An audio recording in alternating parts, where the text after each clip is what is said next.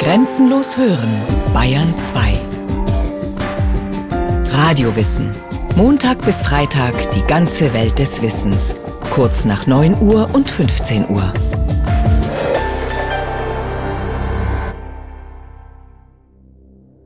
Es ist der Abend des 6. April 1994. Die Sonne ist längst untergegangen über der ruandischen Hauptstadt Kigali. Um 20.30 Uhr setzt das Flugzeug von Präsident Juvenal Habyarimana zum Landeanflug an. Der Präsident kommt gerade von einer Konferenz aus Tansania zurück. Dort haben die Staatsoberhäupter der Region über die Zukunft Ruandas beraten. Das von einem immer wieder aufflackernden Bürgerkrieg gebeutelte Land sollte eine neue Übergangsregierung bekommen. Vielleicht ein erster Schritt zu einem Frieden, zu einem Ausgleich zwischen den beiden Volksgruppen Ruandas, den regierenden Hutu und der Minderheit der Tutsi. Dann, kurz vor der Landung, wird sein Flugzeug von Boden-Luftraketen getroffen. Die Maschine stürzt ab. Alle Insassen sind sofort tot. Wer die Raketen abgefeuert hat, ist bis heute ungeklärt. Nur wenige Stunden später beginnt einer der schrecklichsten Massenmorde der Menschheitsgeschichte. Innerhalb von drei Monaten töten Präsidentengarde, Milizen und radikalisierte Hutus bis zu einer Million Menschen, die meisten von ihnen Tutsi. Eine in Kigali stationierte Friedenstruppe der Vereinten Nationen sieht dem Genozid zunächst tatenlos zu und zieht sich dann weitgehend aus Ruanda zurück. Die Geschichte des Völkermords in Ruanda beginnt also mit dem Abschuss der Präsidentenmaschine über Kigali. Oder beginnt sie viel früher? Bereits drei Monate vor dem Tod des Präsidenten berichtet ein Informant mit dem Codenamen Jean-Pierre belgischen UN-Offizieren von weitreichenden Plänen der Regierung. Bei dem Informanten handelt es sich um ein hochrangiges Mitglied der ruandischen Regierungspartei MRND. Seine Aussagen sind alarmierend. Waffen seien versteckt worden. Die radikale Miliz der Regierungspartei, die sogenannten Interahamwe, werde in Armeelagern für einen Krieg ausgebildet. Dass es sich dabei nicht um den Kampf gegen die aufständischen Tutsi-Rebellen im Norden des Landes handeln konnte, hatte Jean-Pierre erst gemerkt, als seine Vorgesetzten ihn aufforderten, Listen aller Tutsi aufzustellen, die in der Hauptstadt Kigali leben. In der UN-Zentrale in New York werden die Memos aus Ruanda aufmerksam gelesen, unter anderem von Kofi Annan. Der spätere Generalsekretär ist 1994 Chef der UN-Truppen. Seine Anweisung: bloß nicht eingreifen. Dass die Vereinten Nationen frühzeitig von den Völkermordplänen wussten, steht außer Frage, so Mirandabak, der Leiter des Instituts für Diaspora und Genozidforschung an der Ruhr-Universität Bochum. Dass Waffenlager, Todeslisten in Vorbereitung seien, dieses alles wurde gemeldet. Auch das Ziel, die geplanten Massentötungen waren an die UNO gemeldet worden. Also war die internationale Gemeinschaft gut zehn Wochen vor Beginn des Völkermords über die genozidale Situation informiert. Die Geschichte des Völkermords in Ruanda beginnt nicht mit dem Abschuss der Präsidentenmaschine. Sie beginnt sehr viel früher. Wer den Genozid verstehen will, muss sich zwangsläufig mit der hochkomplexen Geschichte Ruandas auseinandersetzen. Die Volksgruppen, die später als Hutu und Tutsi bekannt wurden, leben schon seit vielen Jahrhunderten gemeinsam im Gebiet Ruandas. Sie teilen die gleiche Kultur, die gleiche Sprache, Kinya-Ruanda und die gleiche Religion. Gemeinsam schaffen sie bereits im 18. Jahrhundert einen komplexen und sehr hierarchisch organisierten Zentralstaat, das Königreich Ruanda. Bis heute ist umstritten, ob es sich bei Hutu und Tutsi überhaupt um zwei unterschiedliche Völker handelt. Zunächst sind die Begriffe wohl eher eine Klassenbezeichnung. Wer Vieh hat, wird Tutsi genannt und gehört tendenziell eher zur Führungsschicht des Landes. Viele Bauern sind Hutu, Gefolgsleute. Diese Unterschiede sind jedoch nicht in Stein gemeißelt. So können erfolgreiche Hutu durchaus in die Oberschicht aufsteigen, und auch Ehen zwischen den beiden Gruppen gibt es. Zementiert wird die Aufteilung in Hutu und Tutsi erst von den belgischen Kolonialherren, die Anfang des 20. Jahrhunderts in Ruanda die Macht übernehmen. Die Belgier glauben, die Tutsi-Oberschicht müsse eine überlegene Rasse sein, die aufgrund ihrer körperlichen und intellektuellen Fähigkeiten die Rasse der Hutu unterworfen habe. Eine Idee, die vielen Tutsi gut gefällt. Schließlich legitimiert sie ihren Führungsanspruch innerhalb Ruandas. Gemeinsam schreiben Tutsi und Belgier eine neue Geschichte des Landes, in der die tatsächlichen Ereignisse rassistisch umgedeutet werden. Die Belgier lassen Hutu und Tutsi in die Ausweise eintragen. Sämtliche Hutu werden aus dem Staatsdienst verbannt und höhere Schulen stehen nur Tutsi offen. Mit der Eintragung in die Ausweispapiere wurde die Zugehörigkeit zu einer ethnischen Gruppe unüberbrückbar als Identitätsmerkmal festgeschrieben. Mit dem Abzug der Belgier 1960 ändert sich die Situation in Ruanda radikal. Hutu-Parteien übernehmen die Macht. Immer wieder kommt es in den folgenden Jahrzehnten zu Übergriffen auf Tutsi, von denen viele aus dem Land fliehen. Ende der 80er Jahre leben etwa 600.000 Ruander im Ausland, viele in Uganda. Die meisten von ihnen sind Tutsi. In den ugandischen Flüchtlingslagern gründet sich 1987 die von Tutsi dominierte Widerstandsbewegung RPF, Rwandan Patriotic Front. Ihre Ziele? Die ruandische Regierung stürzen, die Diskriminierung der Tutsi beenden und den Flüchtlingen die Rückkehr in die Heimat ermöglichen. Anfang der 90er ist die Situation in Ruanda explosiv. Immer wieder greifen die RPF-Rebellen Stellungen der ruandischen Armee an. Nur durch französische Unterstützung kann sich die Hutu-Diktatur von Präsident Habyarimana an der Macht halten. Das Regime ist nervös, reagiert mit Angriffen auf die Tutsi-Minderheit. Bei Massakern in mehreren Gemeinden sterben etwa 2000 Menschen. Zu dieser Zeit formiert sich die Ideologie des Völkermordes Hutu Power. Radikale Hutu fordern die komplette Trennung der beiden Volksgruppen und den Ausschluss der Tutsi von allen staatlichen Institutionen. Die Argumentationen sind genauso rassistisch wie die der belgischen Kolonialherren, nur eben andersherum. Für Hutu Power sind die Hutu die überlegene Rasse. Der Genozidforscher Miran Dabak. Der radikalistische Flügel dieser Bewegung organisierte sich in der Koalition zur Verteidigung der Republik in dieser Organisation und einem politischen Geheimbund um die Frau des Präsidenten, das sogenannte Netzwerk Null, sind sicherlich die zentrale Ideologen des Völkermords zu finden. Die Miliz der Regierungspartei MRND lässt ihre Mitglieder militärisch ausbilden und ideologisch schulen. Die Kämpfer nennen sich Interahamwe, die, die zusammenstehen. Überall im Land werden Waffen versteckt. Die Aufrüstung läuft im Geheimen ab. Wo sie entdeckt wird, rechtfertigen sich Milizionäre und Politiker mit der Bedrohung durch die RPF-Rebellen. Zeitungen und Radio sind voll von Anti-Tutsi-Propaganda. Aus einem Radiotranskript der Vereinten Nationen. Die Tutsi sind Nomaden, fremde Eroberer, die irgendwann nach Ruanda gekommen sind, um Weideland zu finden. Aber weil sie so gerissen und heimtückisch sind, haben sie es geschafft, hier zu bleiben und uns zu beherrschen. Als das Flugzeug von Präsident Habyarimana abgeschossen wird, ist der Genozid längst vorbereitet. Wer die Raketen abgefeuert hat? Bis heute ist das nicht geklärt. Waren es wirklich die RPF-Rebellen? Oder waren es radikale Hutu, die nicht mehr daran glaubten, dass Präsident Habyarimana ihre Ausrottungspläne unterstützen würde? Noch am selben Abend übernehmen die Hutu-Extremisten die Macht in Ruanda. Einen Tag nach dem Abschuss der Präsidentenmaschine ermorden ruandische Truppen zehn belgische Blauhelmsoldaten. Es ist eine gezielte Machtdemonstration. Kein UN-Soldat soll sich in Kigali sicher fühlen. Das Kalkül geht auf. Kurz darauf verlassen die belgischen Truppen fluchtartig das Land. Der RPF-Rebellenführer Paul Kagame, heute Präsident des Landes, macht einen letzten verzweifelten Vorschlag, um einen Genozid zu verhindern. RPF, Vereinte Nationen und gemäßigte Armeeoffiziere sollten jeweils 300 Soldaten stellen für eine gemeinsame Schutztruppe. 900 Soldaten, so Kagame, wären genug, um die Morde zu stoppen. Er bekommt seine 900 Soldaten nicht. Keiner in der ruandischen Armee will mit den Rebellen zusammenarbeiten. Und die UN-Soldaten erhalten klare Befehle aus New York. Raushalten. Unbedingt. Dann beginnt die Zeit der Straßensperren. Milizen und Soldaten kontrollieren jede Bewegung in der Hauptstadt. Ausweiskontrolle.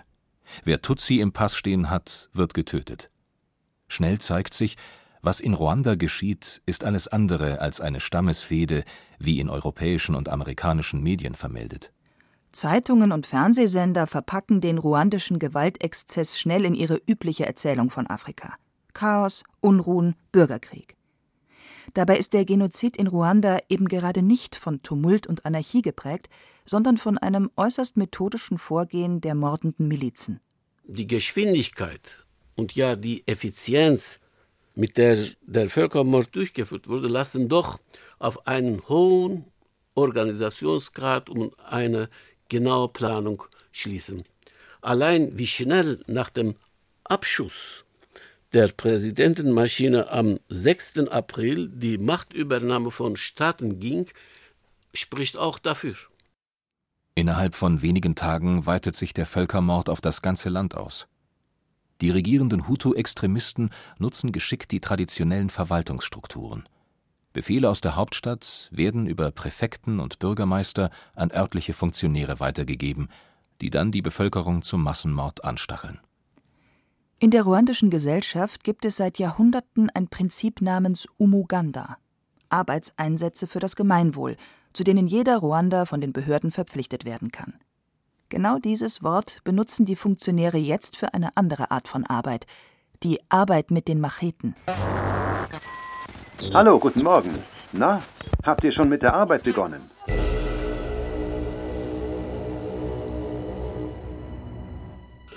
Innerhalb von 100 Tagen ermorden Milizen, Soldaten und einfache Ruander fast eine Million Menschen. Mit Macheten, Messern, Speeren, Pistolen. Gelegentlich mit Handgranaten, die mitten in Menschenansammlungen geworfen werden. Die meisten Opfer sind Tutsi. Oder jeder, der dem Tutsi-Klischee entspricht. Viehzüchter, hochgewachsene Menschen. Und zahlreiche Hutu, die ihren Tutsi-Nachbarn helfen wollten.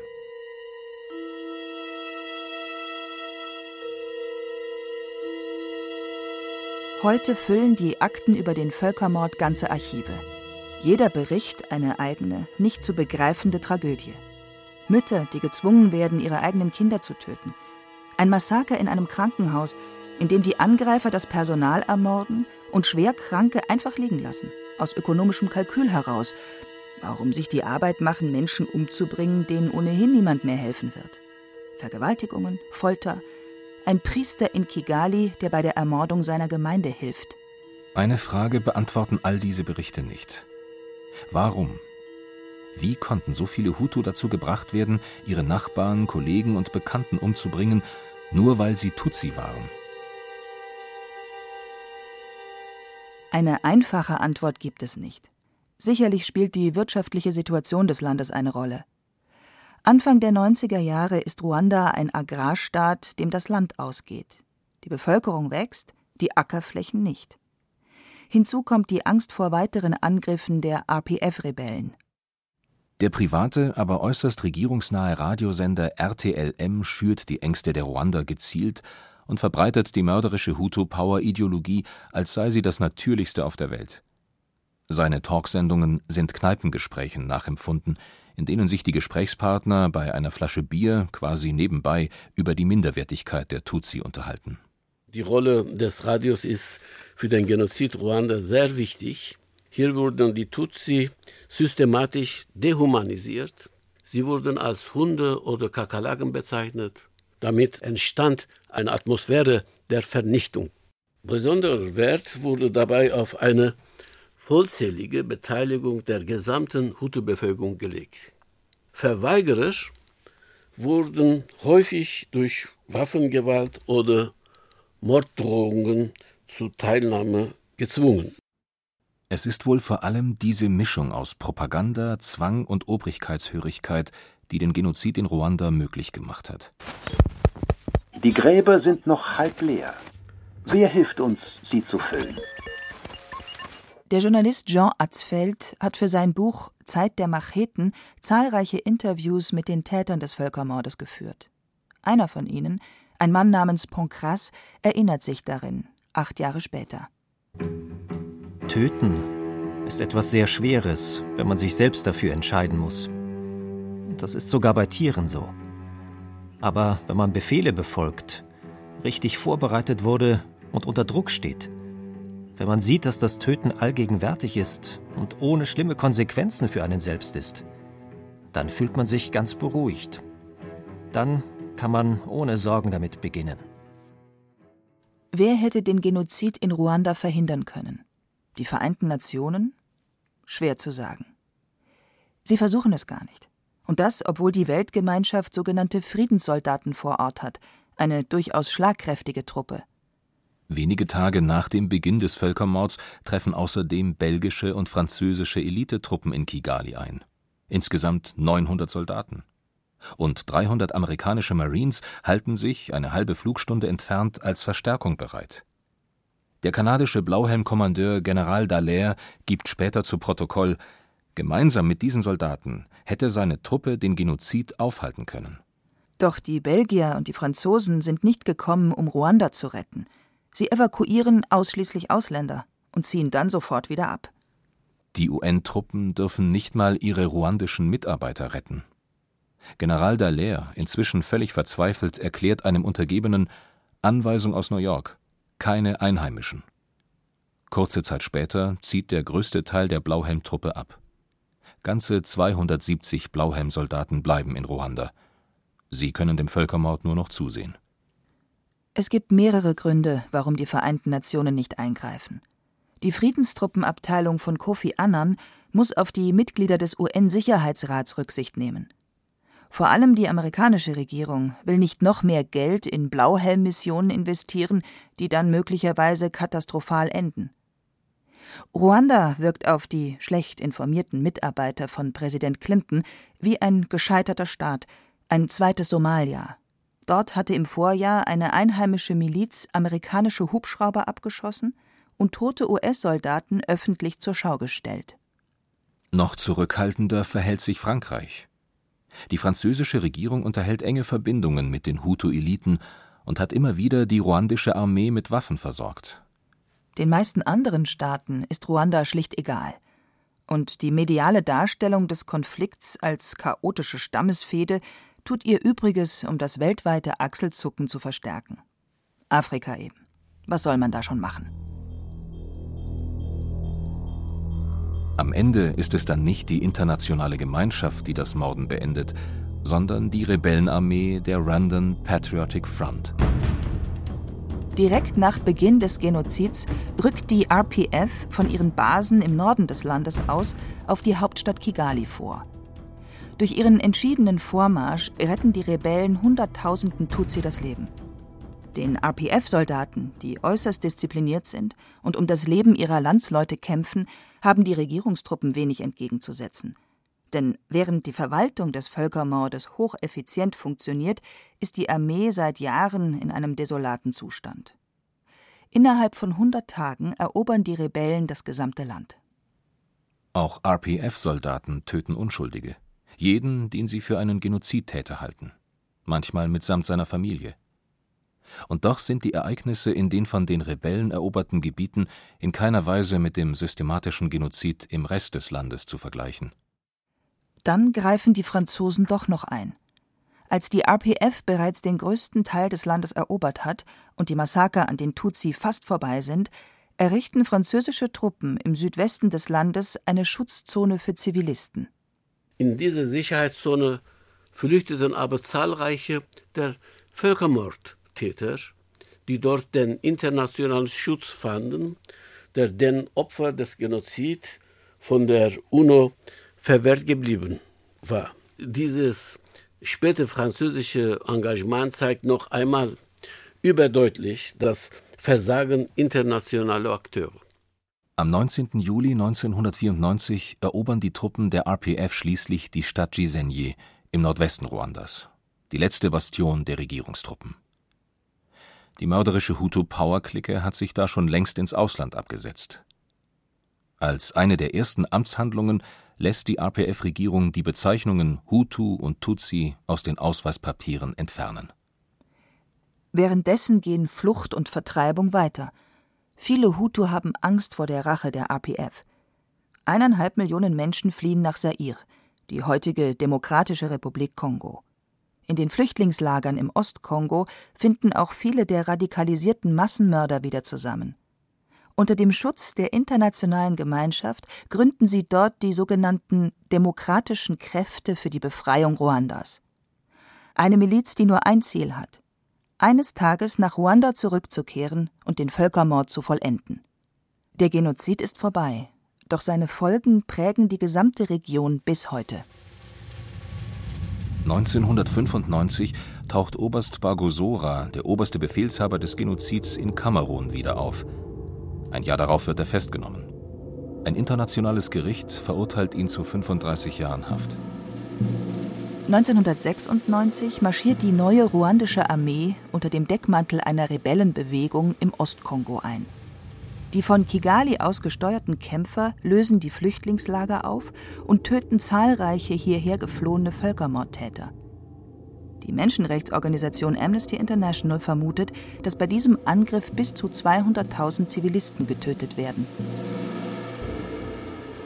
General Dallaire, der machtlose Blauhelmkommandeur, kehrt in seine Heimat Kanada zurück und versucht mehrmals, sich umzubringen. Sein damaliger Vorgesetzter Kofi Annan erhält am 10. Dezember 2001 den Friedensnobelpreis wegen seines Einsatzes für eine besser organisierte und friedlichere Welt. Sie hörten Völkermord in Ruanda und die Welt sieht zu von Klaus Urich. Es sprachen Christian Baumann, Hemmer Michel, Peter Veit und Carsten Fabian. Technik Sieglinde Hermann. Regie Sabine Kienhöfer. Eine Sendung von Radio Wissen.